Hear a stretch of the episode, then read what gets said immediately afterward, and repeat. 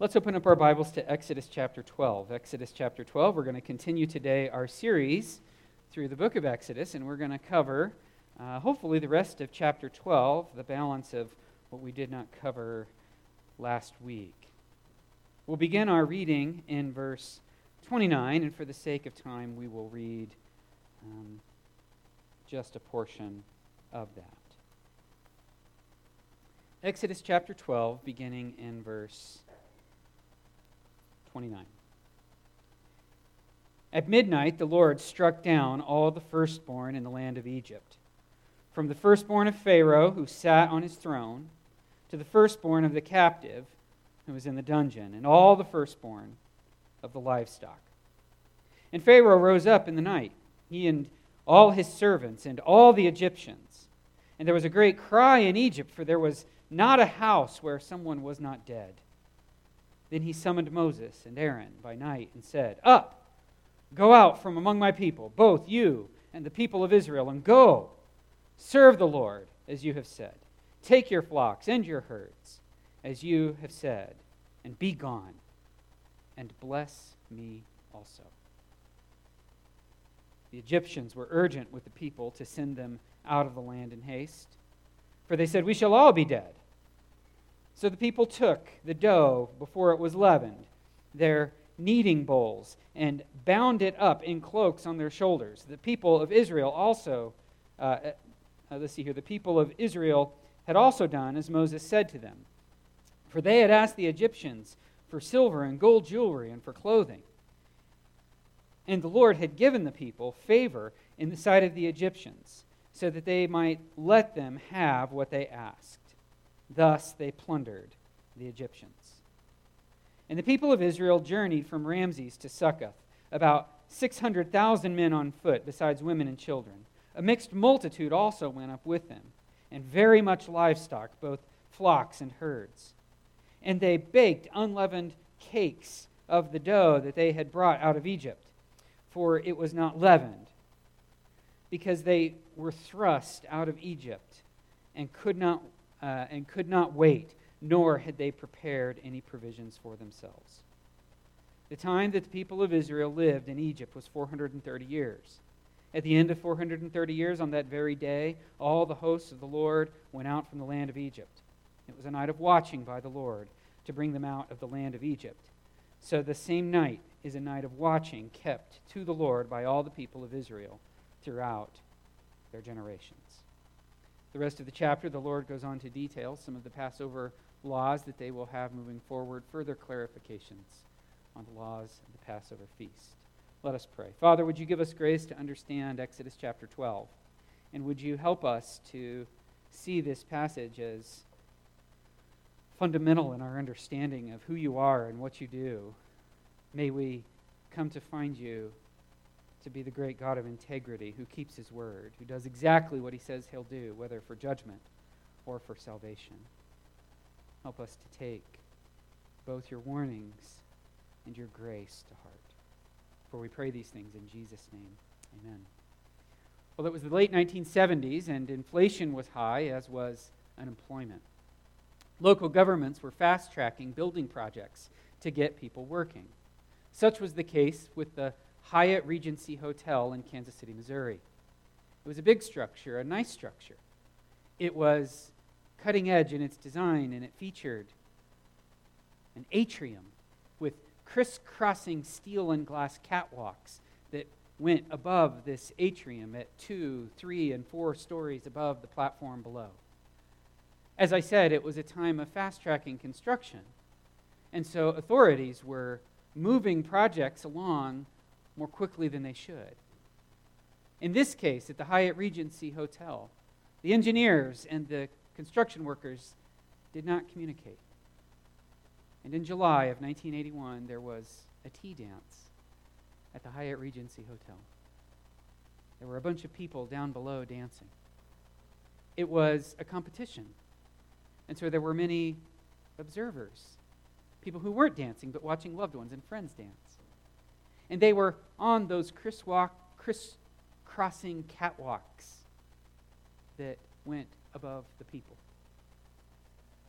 The fourth story catwalk was insufficiently constructed and was lucky to even be able to hold its own weight, much less the weight of the people standing on it. The fourth story catwalk let loose, and it crashed into the second story catwalk.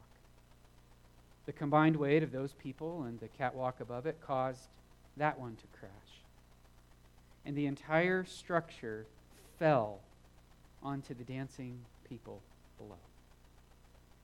And it killed 114 people. 1981 at the Kansas City Regency Hotel. Those catwalks did not have the integrity that they were designed to have. The catwalks, in a sense, were deceptive. They gave people the impression that they could get on them, that they could walk on them, that they could entrust themselves to those catwalks and enjoy the view down below. But they were false. They could not support, they could not hold the weight that was being thrust onto them. And when something doesn't have integrity, when a person doesn't have integrity, much less a structure, catastrophe is the result. What God is doing in this passage is showing us his absolute commitment to his own integrity.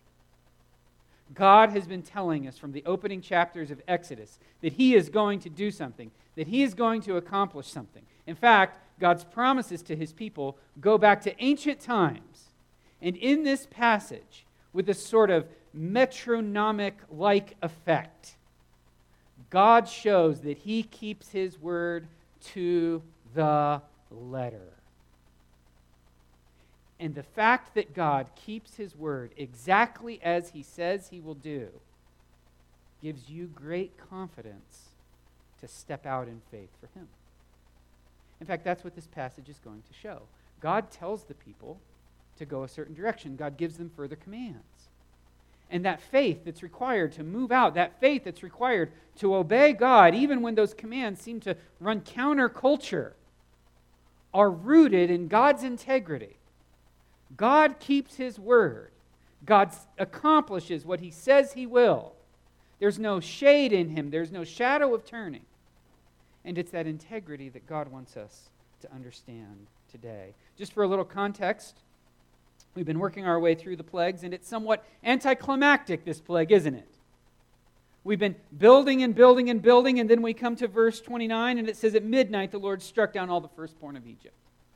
There's no waving of hands, there's no monumental moment. The Lord does exactly what he says he's going to do. He visits the people of the land and he strikes all the firstborn of that land. It says that not a house among them was without death. And I've been meaning to do this. If you are a firstborn, please stand. Please stand if you're a firstborn. This is how many of us would go. Wow, some of us married firstborns. This is a dangerous thing.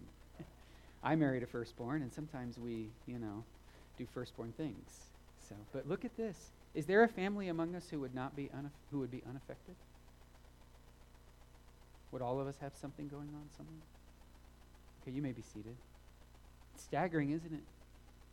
Can you imagine that portion of the people of Egypt seeing all those loved ones die? And the passage is clear. It's from Pharaoh who sat on the throne to the man who's in the dungeon. There was no exception. Israel, of course, has worshiped. They've enjoyed their Passover meal. They've applied the blood to the door of their house, and now they sit safely under God's salvation. You can imagine the fear and trepidation that would have taken place leading up to that moment. And then suddenly you would hear whimpers and cries and sorrows and moaning and wailing. And you can imagine how a mother clutched her firstborn who was safe and breathing and happy under her care. I don't think there's any age limit to a mother clutching her firstborn knowing that he's survived. They're safe because they believed God and they applied the blood and they got themselves under the sacrifice of the Passover lamb and they're safe. And in this section, we're going to see sort of the fallout of this moment of God striking Israel, or striking Egypt rather, with this tenth plague. And we're going to see how God fulfills his promises and how that fulfillment propels each believer into more obedient faith, more steps of obedient faith. There are four different categories of promises that God fulfills. We've got two main points today God's promise is fulfilled, and God leads his redeemed. But let's just very quickly get the categories of fulfillment from this passage. God keeps his promises to Pharaoh, God keeps his promises to Israel, God keeps his promises to Abraham, and God keeps his promises to Moses. We're going to see all four of those as we work through the text today. But there's four, I'd assume I could have come up with more, but those are four different people that Moses is specifically highlighting as having received the kept promise of God. Let's note first that God keeps the promise to Pharaoh. We are told in verse 29 that it was at midnight that God did this plague. And that was a prediction that God gave to Pharaoh in Exodus chapter 11, verse 4. He said, This is going to happen at midnight. God was exact in his timing. He would come, he would fulfill this strike upon the land. We're told that it was Yahweh who struck, it was God who would do this. And God had been calling this from all the way back at the beginning in Exodus 4:23. God was telling them all along. The Lord was telling Pharaoh all along, this is where it's going. This is where it's leading. Don't think I'm joking. Don't think I'm kidding. And sure enough, at midnight, Yahweh passed through the land and did exactly what he said he would do.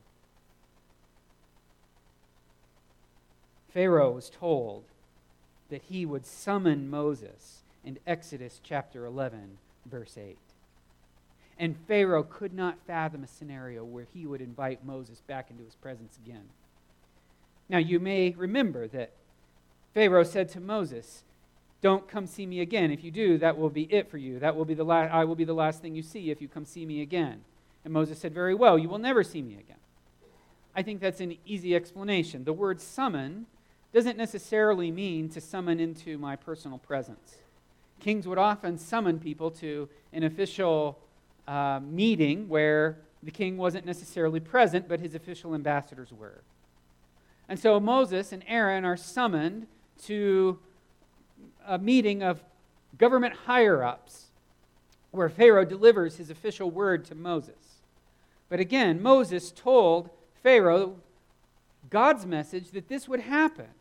And your servants will bow down to me. You will beg me to leave this land.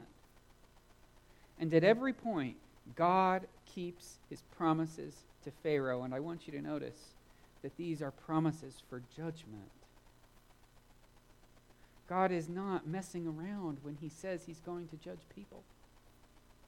The author who wrote these words also wrote Genesis 6 and forward, where God, through Noah, told the people of the land that rain and water was going to come and flood the land, and they mocked Noah.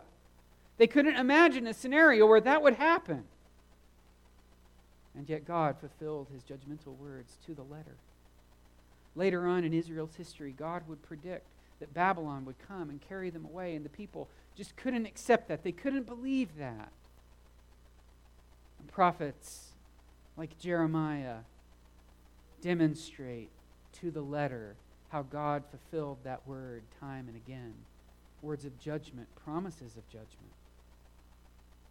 Now, friends, this might be the last time I have occasion to say this in, from the book of Genesis. But there are many who know they are outside of God's grace, they are outside of God's mercy. They know the threat of God's judgment that hangs over their head. You know this. God means what he says, he will fulfill it. His judgment is sure. He is going to burn this world up, he's going to do that to the letter. Every man and woman is going to stand before God and have their deeds judged. And those whose names are not written in the book of life, in the Lamb's book of life, are cast out from God's presence in a hell designed for the devil and his angels. God will keep his word. God will fulfill these words. He fulfilled them to the letter to Pharaoh, and he will fulfill them to the letter for us. So please do not harden your hearts.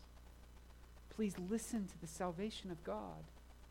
Please accept his offer of forgiveness, his grace, his mercy. Because just as he fulfills his judgment to the letter, so he fulfills his salvation exactly as he says he will do. And that brings us to our next promise that God keeps. He keeps his promises to Israel. He keeps his promises to Israel. He made them a very radical promise. He said, He says, the Egyptians, you will plunder the Egyptians. He makes this promise back in chapter 11, verse 8. And we're told here in verse 33 that the Egyptians were urgent in having the people take stuff, having the people go. In fact, it's, a, it's, it's challenging to bring over into English, but it's, a, it's kind of a strong Hebrew idea. It says that the people were overpowering upon them to send them away. That you, you can almost imagine them packing the bags for the Israelites. Up, get out of here. You want silver? You want gold? You want my grandmother's candlestick?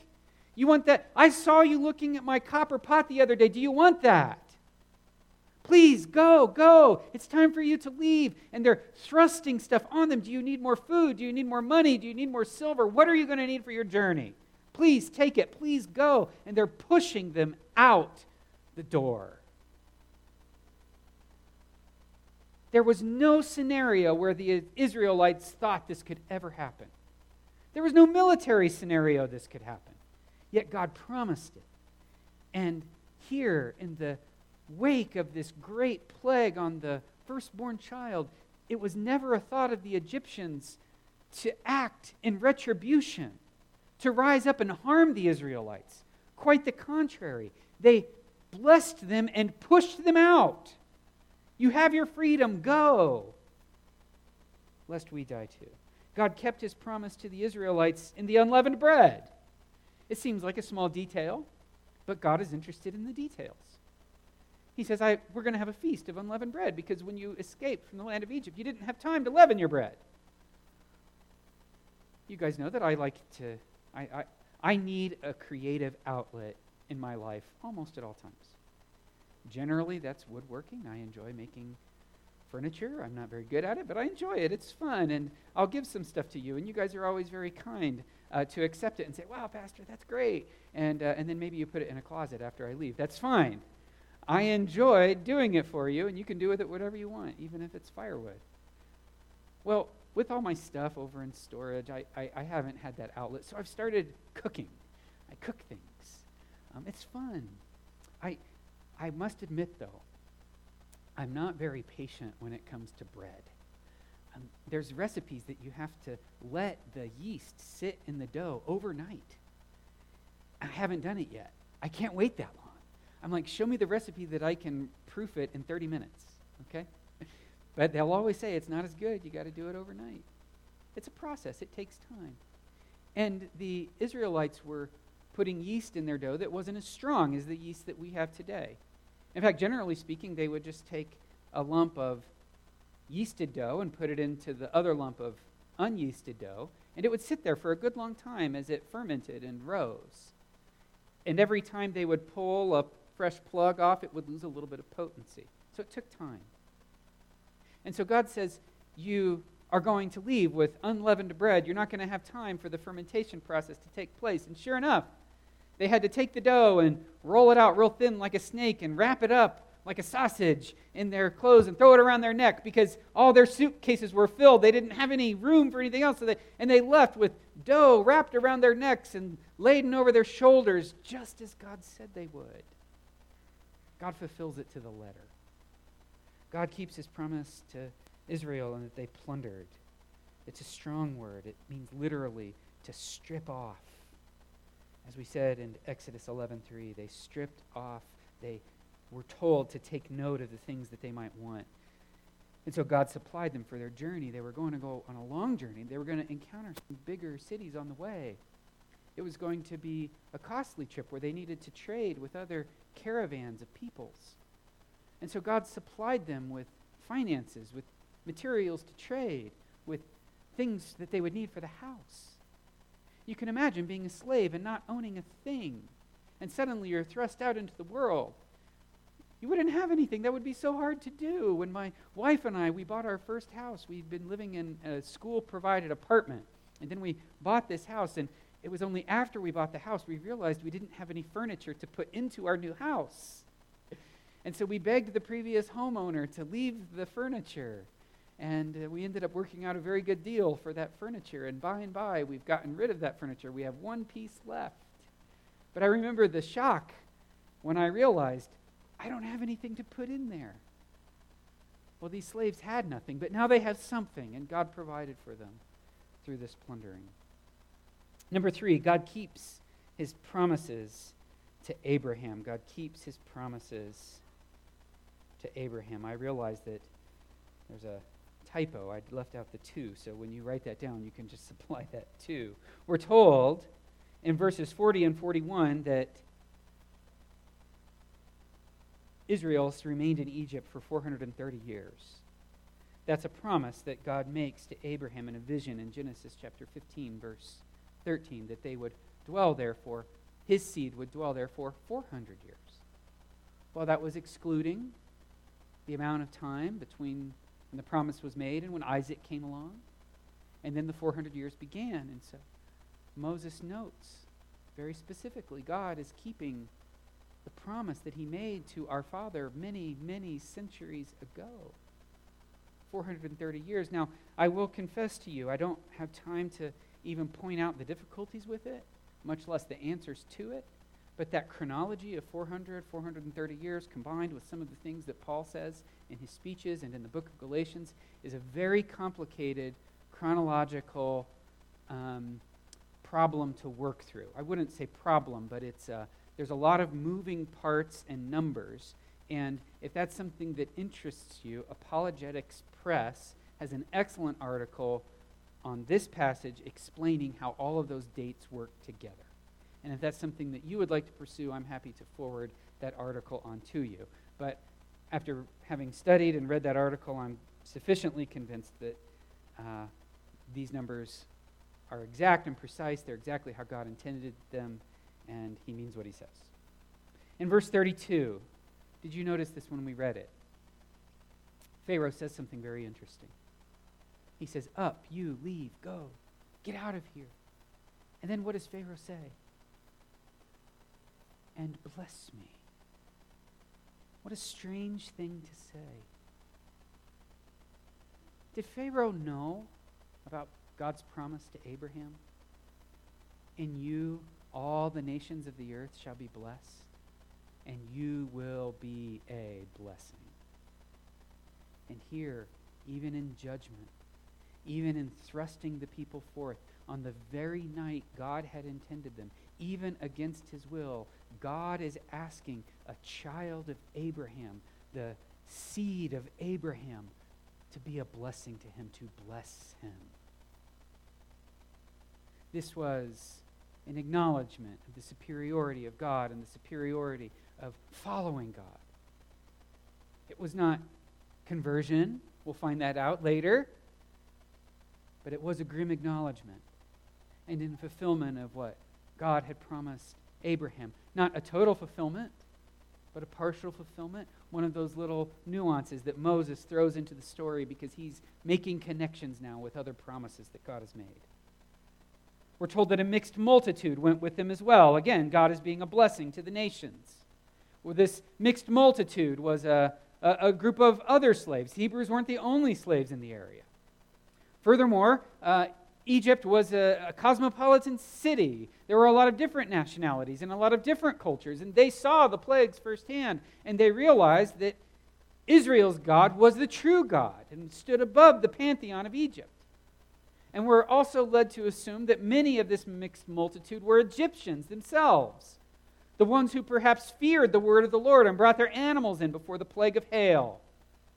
They found protection and thus found protection under God's hand. These are people who would have joined, perhaps, in coming under blood so that they could be covered by the death angel. A large group of people escaped Egypt, people who had eyes to see and ears to hear, a people who observed what God was doing, and they left along with Israel. And this was a promise that God made to Abraham You will be a blessing to the nations, you will be a blessing to all nations. And as it were, all nations are leaving with Israel. And we're told that 600,000 men of fighting age left with the people of Israel. And again, this is a fulfillment. God said that his seed, Abraham's seed through Isaac, would number more numerous than the stars in the heavens. Now, 600,000 fighting men isn't that numerous, but it's a beginning of the fulfillment of what God had promised. I have two cross references up there Numbers 232 and 2651. If there is a number in the book of Exodus that liberal scholars or critics of the Bible love to scoff at, it's this number 600,000. For the simple fact that it's a big number. When you ask them, when you read, they say, oh, that 600 number, that 600,000 can't be the real number. Well, why? Well, because 600 is too big. 600,000 is too big. And they'll go on to try to demonstrate how the word thousand in the Hebrew language can mean differing things. The trouble is, there are other points in the context of Moses' writings that demonstrate that he meant 600,000. There were two censuses taken shortly after this event, in which the count came to 603,000 and change, and then another count at the end of the 40 years, and the number came to over 600,000. It was very similar, almost identical to the previous number. And so here there's three countings of people, and they all land right in that range. Furthermore, this whole event started because the Egyptians were worried that the Hebrew nation was getting too big. And if it was 6,000 or 16,000, as I'd seen proposed, or even 60,000, that doesn't represent an existential threat to Egypt, but 600,000 does. And that explains God's blessing of the people of Israel despite their harsh circumstances. And so God kept his promise to Abraham that he would have numerous descendants, and so they leave with probably in the neighborhood of 2 million or so people. Um, 2 million men of 2 million people, 600,000 of fighting age. Number four, God keeps his promises to Moses. God keeps his promises to Moses. Pharaoh summons Moses, which we see in Exodus 4:16 is promised. Moses was, I'm sure, wondering, God, how is this all going to work out?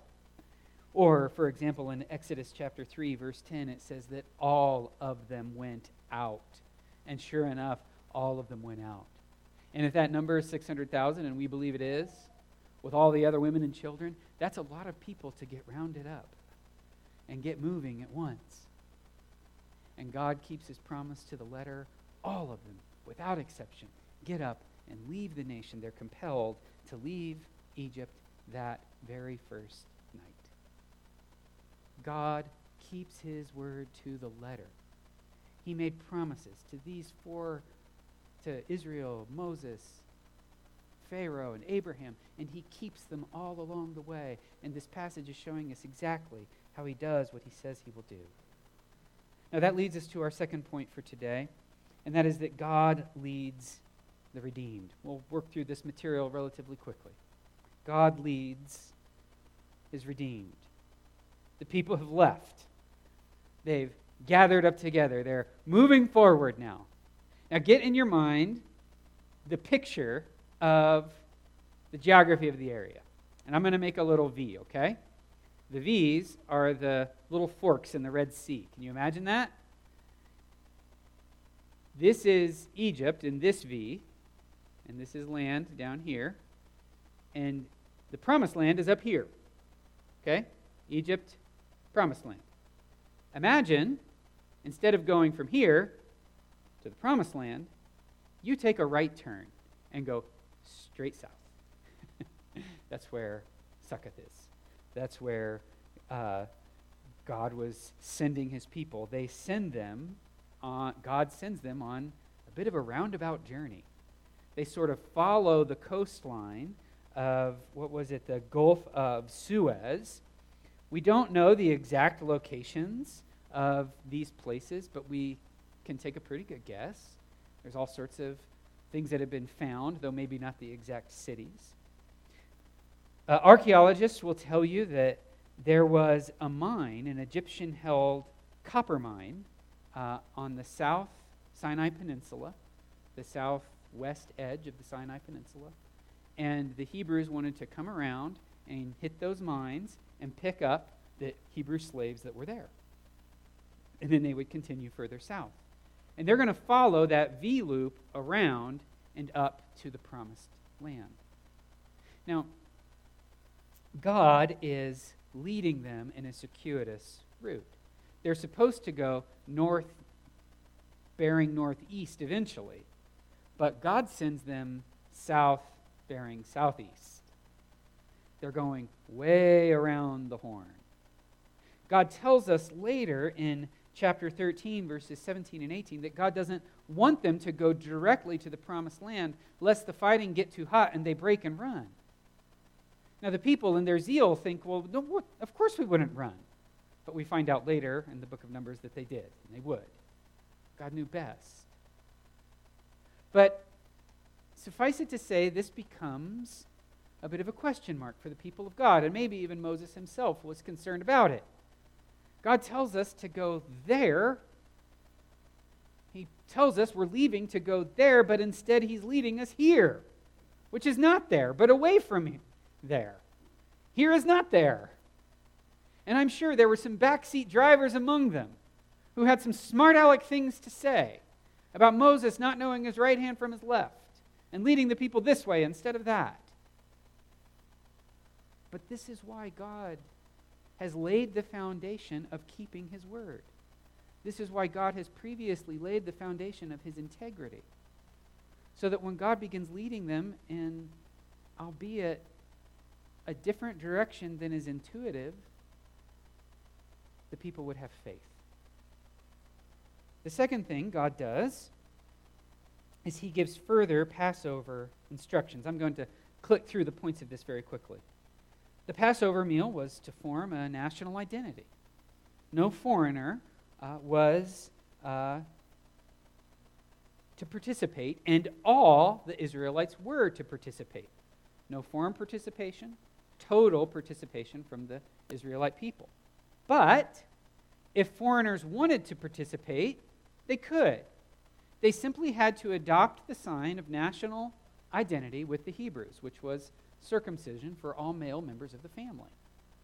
It just so happens that that was a widely practiced um, procedure in the ancient in the ancient Near East, and so it's likely, if, especially if Egyptians were traveling with this group, that they had already, um, unbeknownst to them, submitted to the ordinance. For those who needed to submit to it, yes, they would have to if they wanted to take part in the Passover meal. But God is stipulating that all the Israelites are to participate, and foreigners who are unwilling to take on the national identity, none of them can participate. Secondly, foreigner, uh, the Passover, this is third rather, the Passover was not to be dissected nor broken. It was to be enjoyed whole in one house. And so I, I don't, I, I've never, well, have I? I have eaten a goat before. Um, it seemed to feed a bunch of us. But I, I honestly don't know how much meat a one year old lamb provides. But let's say it's too much for me and my family. Well, I don't go to the butcher, according to these laws, and say, hey, give me a half, um, cut it in half, and we'll eat half, and the Penningtons buy the other half, and they eat that half in their house. No, no. We buy the whole lamb, and either we go to the Penningtons and eat the whole lamb, or they come to our house and eat the whole lamb.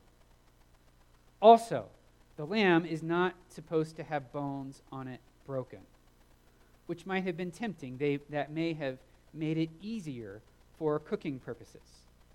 When I make the Thanksgiving turkey, I like to cut the backbone out and push it down and break the ribs so that it cooks flatter and more evenly. Keeps the white meat from drying out, hopefully. Well, they weren't allowed to do that because this wasn't necessarily about a culinary feast. This was about a picture of the coming Lamb who would take away the sins of the world, who would not have a broken bone, who would not be dissected. He would be sacrificed whole. And God wanted the Israelites to preserve that picture in their celebration of it. Now, let's move on to a few applications from this passage. Number one, God has taken great pains to fulfill his word so that we will have the faith to move forward. God has taken great pains to fulfill his word so that we'll have the faith to move forward. You know what's really scary? Stepping out on something that you're unsure is going to hold your weight. There's a tree branch. Take three steps out, four steps out onto that thing. And that'll tell you if you really trust that that branch is whole.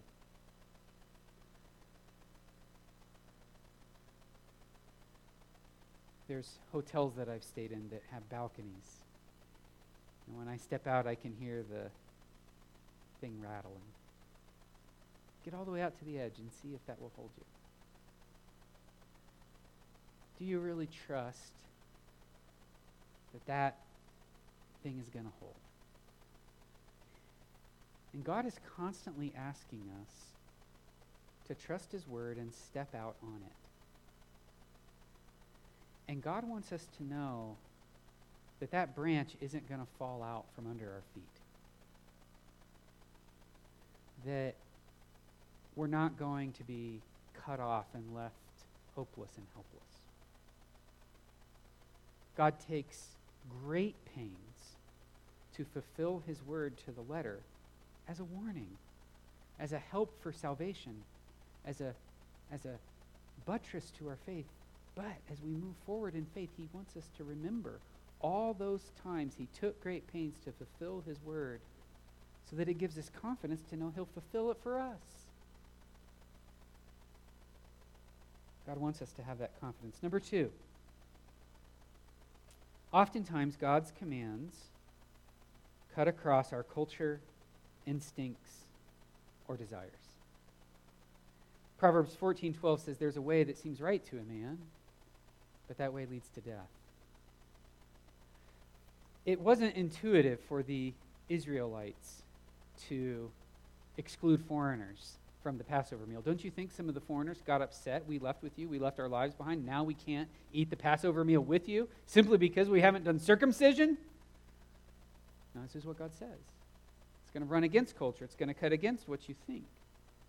It wasn't convenient for moms of that time to get their houses in order so that they could have another family come over when the lamb could have just as easily been chopped in half. God often gives us commands that seem to run across our culture, both big and small. And God is constantly fulfill- showing us the fulfillment of His Word so that when we cross swords with our culture or with our emotions or with our intuition, it will give us the girth we need to overcome those anxieties and fears. To remember that God is for us, and it doesn't really matter what the culture at large would say. To bring our sense, my inborn sense of rightness or wrongness or what should happen, underneath of God's word, who fulfills his word at every turn. Trust in what God is doing helps us to overcome those reluctant times we have to follow God in his word, especially when it runs across what everything in us and everything outside of us says not to do. Number three, sometimes God lead, God's leading takes us in a curious or even painful direction. Sometimes God's leading takes us in a curious or an even painful direction. In Mark chapter 6, verse 45, Jesus puts the disciples in a boat and tells them to row to the other side. And this is something that they were good at. They were professional fishermen. Get in the boat, row. They knew how to do that. In fact, I'm sure they were really skilled at it, faster than you and I could do it. They get in, they start rowing. And what happens? A storm hits. The mother of all storms. They think they're going to die. Had they gotten there because they disobeyed God? No, hardly. They got there precisely because they obeyed Christ. And He had them on purpose go in a direction that caused them pain. But what they got to see was the Lord Jesus Christ walk on water and still the sea. God might be taking you right now in a curious or even painful direction. But He's told you that His promises are good, that steadfast love and mercy will follow you all the days of your life, that He will not withhold any good thing from you that he's already given you Christ Jesus. Therefore, everything else short of that is easy by comparison. And this pain that you feel right now, or this uncertainty that you're experiencing, all of that is simply a stage for which God can show up and deliver you mightily. And you will see him in new and fascinating and worshipful ways that you could not have seen had he not sent you through the curious or painful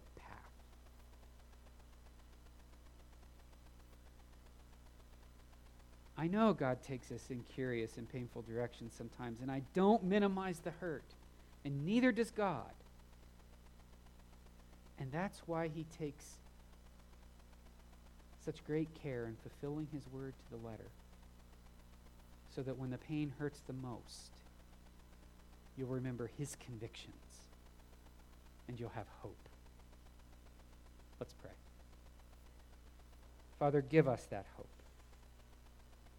Give us that hope to cling to your word and cling to your goodness and cling to your grace. I know firsthand of several among us who are going through a curious or painful time right now. They're unsure. They're hurting. Or somewhere in between, or both. May they cling to the way you fulfill your word and to the promises that you've made. And I pray that that would fill each of us with a sense of purpose and hope and watchfulness. Lord, those who wait on you mount up with wings as eagles. We run and we do not faint. And so help us to wait on you and wait for the revealing of yourself into our situation. For we pray all these things in Jesus' name.